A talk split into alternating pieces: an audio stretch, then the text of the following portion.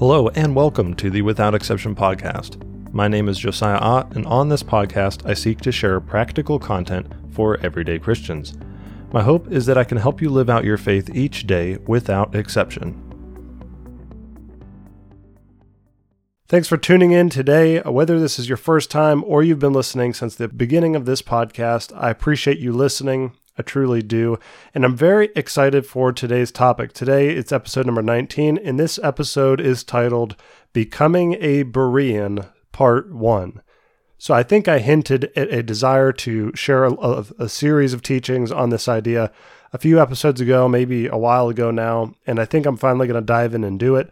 Uh, again, this is going to be part one. My goal is to do a few podcasts along these lines. Uh, this this week we're going to talk about the importance of reading scripture for yourself. I would like to get into kind of the importance of reading scripture and some, you know, overview of that in the following weeks. Uh, some different translation theories, um, how different translations come about. I'd like to kind of dive into that. And some basic hermeneutics for sure, the importance of literary context, historical and cultural context, uh, the whole counsel of Scripture, some ideas like that for properly interpreting Scripture, because it's something that all of us should be able to do and should endeavor to do and should do regularly. And then I may conclude with a little bit of apologetics on defending the faith, specifically regarding the New Testament. Uh, currently, I'm taking a class called New Testament Issues and Apologetics at LBC, and I've thoroughly enjoyed the class so far. Uh, we're only one week deep, and I've already really enjoyed it. It's been very challenging, um, but it, it, proposes some different ideas on on ways to defend the faith and how we know that Christianity um, has historical origins, but how we know that the New Testament is a reliable um, set of documents that we can truly believe in today. I mean, like yes, we need faith, but we also don't need to have blind faith. Like it's not as crazy as we might think some days. So I'm excited about that. But this week I want to talk about the Bereans from Acts chapter 17.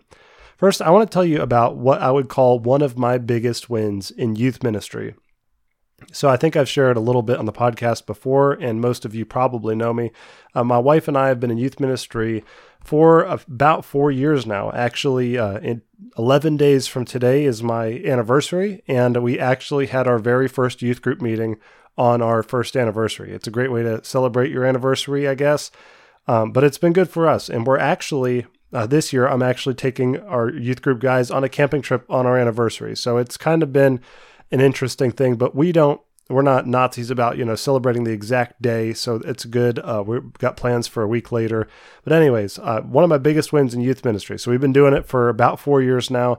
And I, I, think about three years ago, it might have actually been four years ago. It was right at the beginning uh, when we started. I handed out these papers to everybody. Well, I, actually, I didn't even hand them out. I offered them as a handout. Of it was a Bible reading checklist, and so you can get these online. It's really cool. It's got every chapter in the Bible has a little box, so it'll have like the book of Genesis, and then it has the um, 50 little boxes. I think Genesis has 50 chapters, if I remember correctly. So it's got all the little boxes, and then it, you know, for every um, every book and every chapter of that book. And so basically, what you do is you read that, that chapter and then you highlight it or scratch it or black it. I mean, you can do whatever you want, but then it shows that you read that chapter. So you can keep track of reading you're reading as you go. So if you're not following an actual written plan or like a YouVersion Bible app plan to read through the entire Bible, you can keep track of it on your own. So I challenged everybody, it was like three or four years ago, to read through the entire Bible, which most teenagers probably aren't really interested in reading through the entire Bible. But I was like, hey, you should do it. So I'm going to challenge you to do it. And if you want, here's these papers. And they were at the back of the room.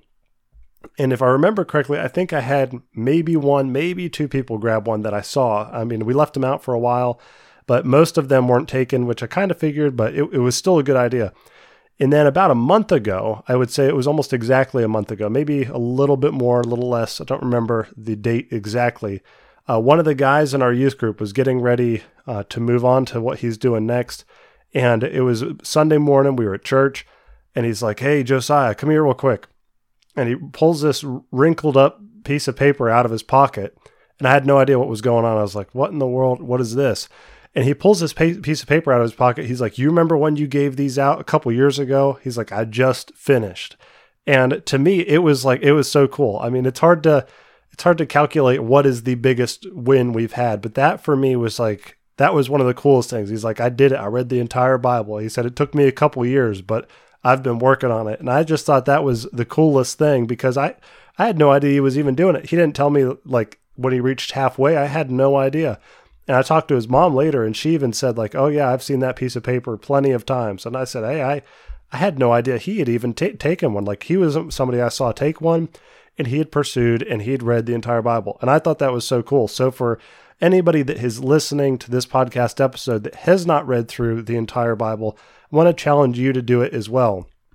Maybe I'll be able to find the uh, the link to one of those papers or something so you can print one off too. But it's really awesome. I know for me, I've read through the entire Bible uh, multiple times now. I stopped keeping track. As soon as I did it once, I was like, all right, I'm good. I wanted to say I could do it. I did it at least once, but I've done it a handful of times. And like everybody always says, it's amazing. I always find new things. I mean, I've, I've read, I've studied, uh, you know, and I've, I've preached tons of times, and I go and I look and I'm like, there's always something new, and it's amazing. So if you've never done it, I challenge you read the entire Bible. You don't have to do it in a year. I mean, that's something that people do. And if you do it in a year, it's like 10, 15 minutes. It's not even that crazy. But if you want to do it in two years, I mean, think about it. I mean, you could do like a five year plan and probably spend like three minutes a day. I mean, it's really not you know and people some people would be like oh i'm ashamed. It took me five years. But there might be somebody that's been a christian for 30 years that's never done it. And it's like even if it takes you a couple years i mean just set aside a little bit of time. It's pretty awesome. So again as i said we're going to talk about acts chapter 17 um, with paul in berea. First a little background. So we're talking about the importance of, of the word of god today. And again that's going to be uh, what we're going to do for the next i don't know probably half a dozen episodes or so maybe not so many. We'll see uh, but this is on Paul's second missionary journey. He's traveling. He went through Macedonia. It was when the Philippian jailer was converted. They had that prison break, that awesome experience. And then they went to Thessalonica after that. Now, Thessalonica was another city in uh, the Roman province of Macedonia. And Paul went there with Silas and they're preaching. And the Jews, you know, some of them received it, some of the Greeks received it, but there was a group of Jews that were really, really not thrilled with what Paul was doing. They were pretty mad about it. And so they started this big ruckus. They started this riot. They, you know, the city kind of went nuts and they're like, we got to get Paul out of here because they did not like his message. And then at the end, it was cool. It was when they described the apostles as being those who turned the world upside down. So that's what they were accusing them of turning the world upside down. They were mad. They threw him out of the city. Um, well, didn't technically, but they were threatening him and everything. So Paul escaped in the middle of the night. It says in Acts 17, verse 10, as where we're going to start. It says, The brothers immediately sent Paul and Silas away by night to Berea. And when they arrived, they went into the Jewish synagogue. Now, Berea was another city in Macedonia, like Philippi and like Thessalonica. It was about 40 miles to 45 miles west of the city of Thessalonica. So they traveled for a couple days, came to the city of Thessalonica, and this is, or came to the city of Berea rather, from Thessalonica. And this is what it says it says, Now these Jews were more noble than those in Thessalonica. For they received the word with all eagerness, examining the scriptures daily to see if these things were so. Uh, noble could mean specifically about their character. Some translations uh, render it open-minded, but they were open to what Paul was saying, and they were willing to to check it out. Like, hey, if if what Paul is saying saying is really true in the Old Testament, we're going to look into it and we're going to find out for ourselves. And these believers were contrasted with those from Thessalonica because the ones in Thessalonica were unwilling to hear what Paul was saying. This crew was like, you know, we want to know the truth, so we're going to search this out. And if what Paul is saying is true, then awesome. Like we'll go with that, but we're going to search it out for ourselves. And then verse 12 says, Many of them therefore believed, with not a few Greek women of high standing as well as men. And so we see here that the, this crew, they were willing to search it out. And as a result of them searching it out, they came to faith in Christ. Uh, in my last class at LBC, I was really encouraged. There was, I think, two different guys in my class. We were talking about different things in the in the power of Scripture. And these guys said that they were non-believers to some extent. I don't know exactly how committed they were or whatever, but they were on the fence. They were not committed Christians. And they actually started seeking God through scripture. They started reading the Bible, even though they weren't professing believers. I don't, again, I don't know if, I mean, maybe they were, you know, they believed in God, but didn't believe in Jesus, or they didn't I, I don't know. I don't remember the the whole thing. They didn't really go into the details, but they were not Christians, and they came to faith through personal Bible study. They were personal reading. They started reading through the Scripture, and then finally it hit them, and they gave their lives to Christ and were saved. And now they're both enrolled in the seminary at LBC, which I think is so cool. So Scripture is powerful if we're willing to search it out. But those Jews in Thessalonica, they were not willing to look. They didn't want to be proven wrong. They, they didn't want something to change. They were opposed to Paul. They were not open minded. They were not willing to look into it. And the thing I find funny, and this goes on so many areas of life, is that most of the time, if you're afraid of being examined, it's because you're nervous of what might be found, right? Or if you're afraid of examining something, it's because you're afraid of what might might be found. So you got these guys that are unwilling to look into it and why? Well, probably because it might have actually converted them to being Christians. And that would have been, you know, for them no good. I mean, imagine how Paul was, because you got to remember, Paul was the same guy that originally his name was Saul and he was a persecutor of the church. And he wasn't willing even to, to search it out for himself, you know, and he was probably maybe afraid of what he would find as far as evidence for Jesus in the Old Testament. But you're, you're only afraid of being examined if, if there's something that you need to hide. It's like it, it, if you have integrity, in in life, you don't have to worry about it. For me, you know, you could check my internet history any day of the week, and I don't have to be nervous about it because there's no junk in my internet history.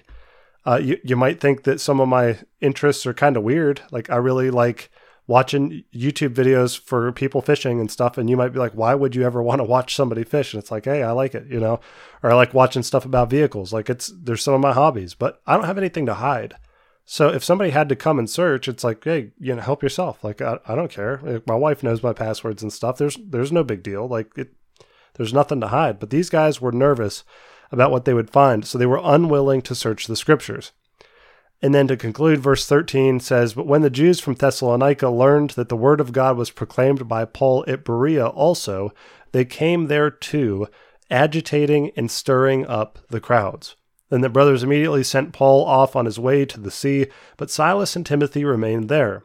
And those who conducted Paul brought him as far as Athens, and after receiving a command for Silas and Timothy to come to him as soon as possible, they departed as well. So we see these, again, these Jews from Thessalonica that were so mad at Paul. Not only did they cause that riot, that uproar in the city of Thessalonica, but they actually they actually tracked him down. They went all the way to Berea, and they're like, all right, Paul's here. They found out, and it was roughly like a three day journey on foot. I don't know if they had if they had horses or camels or what. Like I don't know if they walked or whatever, but they were committed. I mean, you got to think in their day, forty miles wasn't like a you know a thirty five minute drive down the interstate or something. Like it was a hike. And they went there to cause another ruckus to try to get Paul thrown out because they were so committed against his message. But again, I think of like that was who Paul was beforehand. That was the same exact person he was until he met Jesus. And I just think of how like how crazy it is that you, have Jews in Berea that are willing to search out the scriptures. They they want to confirm. They want to know what the truth is. Versus this crew in Thessalonica was so set in their ways that they would go way out of their way in order to stir up crowds to oppose Paul. So we see the Bereans here are the example, right? They're contrasted with those from Thessalonica, and they're known for two things here. First, they received the word eagerly. And then, second, they examined the scriptures to see if the things that Paul was saying were true.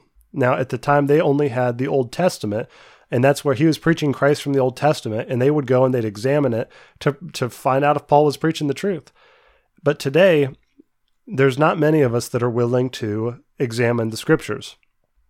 You know, we, we might go to church, we might go to different things, and you hear stuff preached and you just take it like you're spoon fed and you don't ever want to look into it for yourself. And a lot of times, eh, modern day Christians, we might be at best like halfway to being the Bereans. We might receive the word eagerly, at least if it's a, a, word that's positive, that's encouraging, whatever, then we might receive it eagerly. But how often do we actually go and say, well, I want to see this for myself and open it up for myself, open up the Bible for myself? Maybe you, don't ever take a Bible to church or you don't even uh, log on to your phone to, to read the Bible along with them. I really want to challenge you to do that. It's important for you to see it and know it for yourself.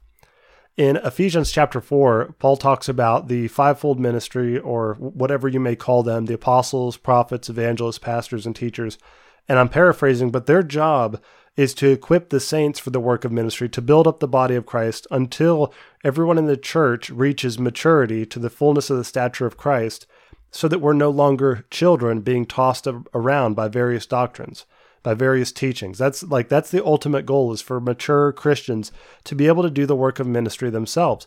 But if we never open up our own Bibles, if you never go home and open up your own Bible, you're not going to be able to make it just on the teaching on Sunday mornings alone, let alone not even knowing if if it's true. Not to say that your pastor isn't isn't a legitimate teacher, but I mean, think of Paul. Like Paul is the most the most influential person in the history of Christianity aside from Jesus and people wanted to examine what he was saying to prove it. And again, if there's if there's no reason if there's no reason for concern, there's there should be no reason not to to be able to look into it and say, "Hey, I want to see this with my own eyes." And I, I think that this is very important in pretty much every facet of Christian life, especially now we have social media. People share all sorts of quotes and different ideas on social media, you need to know the truth for yourself. And I find here this can be the dangers of some different different shows or different things based on the Bible. Um, especially one that's a great example is The Chosen. Now, I am not necessarily hugely for or against The Chosen. I've I've seen the whole first season, haven't seen the second season. I don't have a problem with it, but what I will say for anybody that has or has not seen it is there is a ton of extra biblical material in there, which obviously you have to add, right? You're not going to go and just base something directly off the Gospel of John because, like, the text would not flow naturally and it wouldn't make a good movie. I, I get that. I'll give them. I'll give them that. But the problem is they throw in a lot of this other stuff. And if you don't know your own Bible, you don't know that where the line is between what is factual and what is plausible. Now, there, he, Dallas Jenkins is very thorough and goes into you know the the important uh, how they went and determined that it would all be plausible, and they got this this committee, and they're like, could we at least assume that this maybe could have happened, like that this couldn't just be factually disproved, and and that's a good standard. Like I appreciate that they did that, and again, my goal here is not to bash the chosen. Um, again, I sat through the entire first season. I, I enjoyed it, but I think it's important to be able to know, okay, what what are they taking that's actually from scripture and what is additional stuff especially like if you watch it a lot of the relationships there's no guarantee at, at all in scripture that, that, much of these people knew each other. I mean you know andrew and peter were they were brothers obviously. James and john were brothers. They were fishing partners. Aside from that i mean there's probably a few i'm not thinking of but there was not as many intimate connections which again they had they had to do some stuff in order to make be able to make it flow but it's important for us to know scripture so that we know where the line is between what is factual and what is plausible. And that's just an example. Another example, my wife and I, we were watching the um, Sight and Sound, right? The Sight and Sound Theater, in, actually in Lancaster, Pennsylvania. They had um, aired their Jonah film, I think, during COVID, and we watched that. And overall, I, I really enjoyed the Jonah film, but there was two two things in it that really kind of turned me off. The one was that Jonah was like famous, and everybody was waiting for his new word from the Lord, which I don't, I don't find a ton of scriptural grounds for. I'm like, I, it, it's plausible, but it's kind of unnecessary. Uh, and so they really played that into the plot. And I'm like, you could have just done without that. But people that don't know the story wouldn't know that. And the second thing, the one that was the most egregious to me, that I, I almost turned it off. Like overall, it was very good. I'm not trying to bash them. That's just an example. Is they had Jonah hated the people of Nineveh. Why did he hate them? Well, they killed his dad. And I was like, where did you come up with that? You know, like you go and you look at it and it's like, there is absolutely no reason at all in scripture to believe that that is what happened. He didn't like them because they were bad people, probably. Like they were, they were sinners. They were this other nation. Um, they were very wicked in how they treated people. Like there, there's all sorts of reasons like that. You might know from history that this is their their character. And ultimately, Jonah didn't want to go why? Because he knew that God was gracious and God would forgive them. And he didn't want them to be forgiven because he didn't he you know they weren't good people. But this personal vendetta was not there at all. So if you would go and you'd watch that, you'd come away like, "Wow, I had no idea that you know that Jonah had this personal vendetta and it was all because of you know they killed his dad. Like I would have hated him too." It's like, "Well, but that's not in scripture and if you don't know your own bible if you don't if you aren't willing to search the scriptures to see if the things that you that you see and hear are true You wouldn't know that. And then you might hear that and you might share it with other people. And next thing you know, you're promulgating something that's not even legit. So it's important to search it out for yourself. And I want to challenge you as well with this that for most of history, people did not have the Bible in their own language, they didn't have access to it. And so, what we have today, like we're super blessed, and we don't want to take that for granted. I think back to like the whole idea of supply and demand. It's something that we probably all learned about in seventh grade or something and never remembered until we were adults. But when something is so numerous and there, you know, it's not really worth as much. When something is rare, it's worth a whole lot more. We found this out during uh, COVID because they shut down the factories for just about everything, and I know the just the price of two by fours alone like quadrupled. And I go into to the, the lumber store to buy, you know, buy a couple two by fours, and it, it's it's insane, you know. And then for anybody into firearms, first of all, you couldn't find ammo, and then if you could find ammo, everything had skyrocketed like three or four times as much as it was before. Well, why? Because there's there's no supply. It's so rare that people are willing to do almost anything for it. And see what's happened with scripture is for for thousands of years people didn't have it at all. And now that we have an infinite supply, we have it on the internet. We got ten, tons of sites where you could go and read any translation you want. You got paper Bibles. I mean, probably every Christian's got a handful of paper paper Bibles in almost every translation in their home. And then not only that, we have it on our phones. I mean, at least you should, right? Uh, like everybody can have it as an app on your phone that you can access literally whenever you want. But see, this great, great supply, I think, has kind of driven the demand down in a way where we just take it for granted. And it's like we see it everywhere and we don't realize how valuable it truly is and how much we need to to be thankful to God that you know people risk their lives. There was people that died because they were trying from persecution because they were trying to get the Bible into a language that people could read. And then now we are sitting here with a language we can easily read. I mean, all the way anyways, all the way up to some stuff that's really loose, you know, and you can you can read it so easy and we just we don't do it. You know, after so many people did all this stuff and were faithful to God to to translate it into English and then we just take it for granted. So with the accessibility we have today, I believe we are all accountable for knowing the Bible for ourselves. We do not have legitimate excuses for not examining Scripture to establish what we believe. And God desires to meet us when we read, and this is something we have the privilege of doing every day. So, with that, I thank you for tuning in to this episode of the Without Exception podcast. I pray that this episode has been edifying to you and that it is something you can put into practice in your own life. If you enjoyed this show, please subscribe and share it with others. If you are listening on Apple, I would love it if you would leave a review. It helps with the exposure of the show. That said, I pray you have an awesome week, and until I see you next time, let's live out our faith each day without exception.